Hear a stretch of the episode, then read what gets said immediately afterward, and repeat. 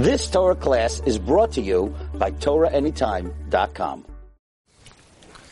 Okay, Shalom Aleichem, welcome everyone. We continue in the Archais Chaim of the Rosh. We're up to ois lamid tes. The Rosh says as follows, Natal Yad Tefillah. One should wash their hands for davening. Which means as follows. We know that in the morning when one washes, before Shachris, one has to wash their hands and make a bracha natil yadayim. Why do we make natil yadayim in the morning? So the, the Rashba says because it's inaugurating our, our service of HaKadosh Baruch Hu. What about for Mincha and Marav? So for Mincha and Marav, one has to wash their hands as well.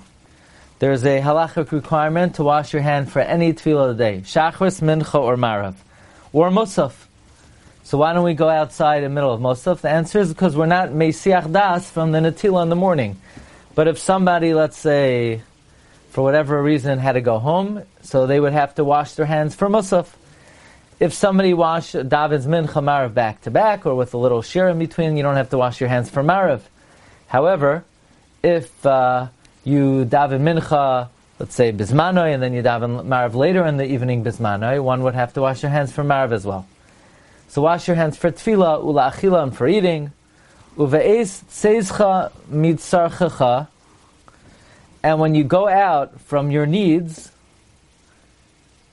in other words, when you finish uh, relieving yourself, barich asher yatzar, you make an asher yatzar, va'al netil yadayim loy tevarich, and you don't make netil yadayim. You don't make a netil yadayim when you finish in the Beis Hakisei.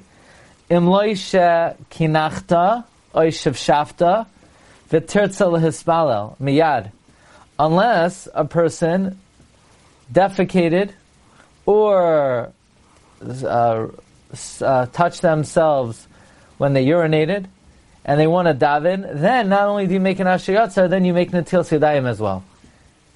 Now we don't do that, but I'll I'll tell you where we do do this when one does have to make an Atil Sidayim, that is, if in the middle of a Su'udah, a person went to the Beis Hakise for, to defecate, and they came back and they're still going to be eating bread, not only do you have to wash your hands, you also have to make a bracha of Natil Sidayim.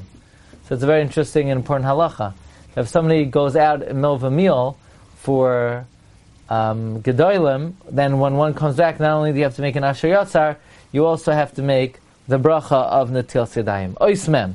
Gedilim ta'asalacha. Make tassels for yourself. Al arba kanfas kasuscha. On your four corners of your garment, laman tizkar, in order to remember the mitzvahs. So this is the mitzvah of tzitzis. That one should make gedilim in order to remember the mitzvahs of the Torah.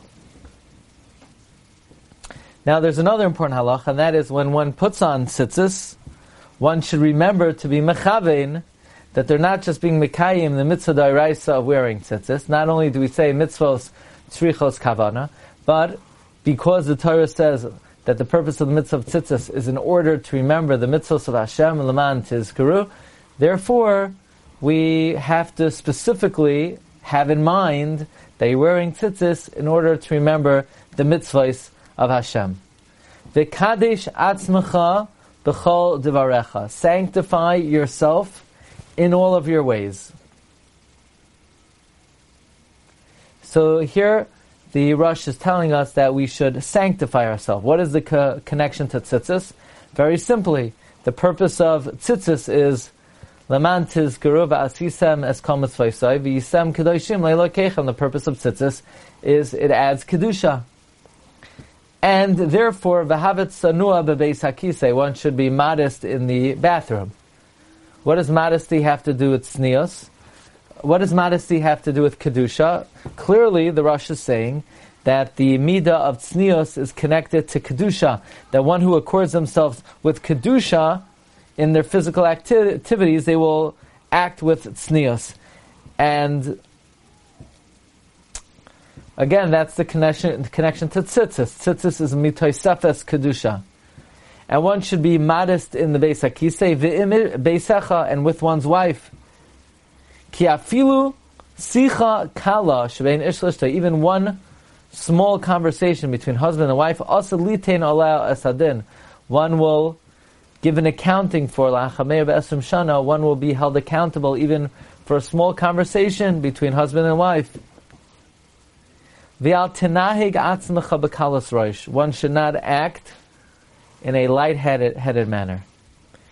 The Gemara Bracha says in Dav Chav that we learn out that a Balkari is usher the Talmud Torah. Why? Because since Talmud Torah has to be learned the way it was given, namely Be'ema Be'ira Beresta Sufaziyah, and a Balkari comes from Kalas Roish, and therefore that's antithetical to the the attitude one should have during Limud Torah.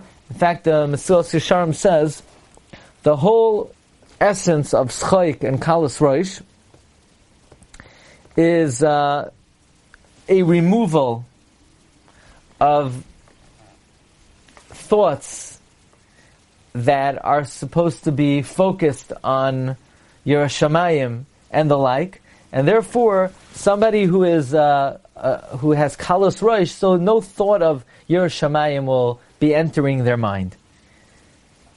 And uh, the Mesilas Yesharim likens Lotzain and kalos roish to a to a shield that was oiled.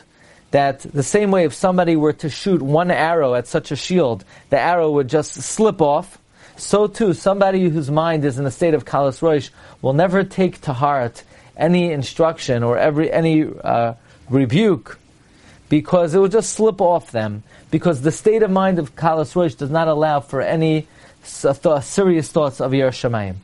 Now says the Rosh. V'hishamer milestakel be'ish v'afil. One should be careful not to gaze. One should be careful not to uh, stare. Be'ish at a woman even a single woman. Umezuzos al pische bescha al yechsoro. And mezuzos on the doorways, you should not be lacking.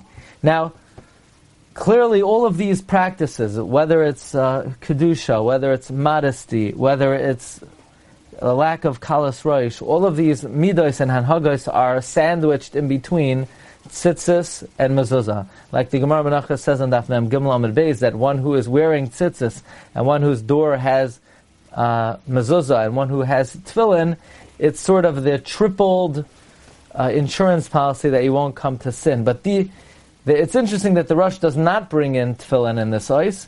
But clearly, the one should utilize the tzitzis and one should utilize the mezuzah to uh, sort of take as a precaution and as a safety measure that uh, one should observe these hanhagos of kedusha, tznios, and uh, avoiding kalas reish. Okay, this is ois lamid tes and ois mem. And tomorrow we will not be getting together for the Archas and the Rosh. We will pick it up Wednesday. Wishing everyone easy tightness, bracha v'atzlacha, kol tov, all the best. Bye bye. You've just experienced another Torah class brought to you by TorahAnytime.com.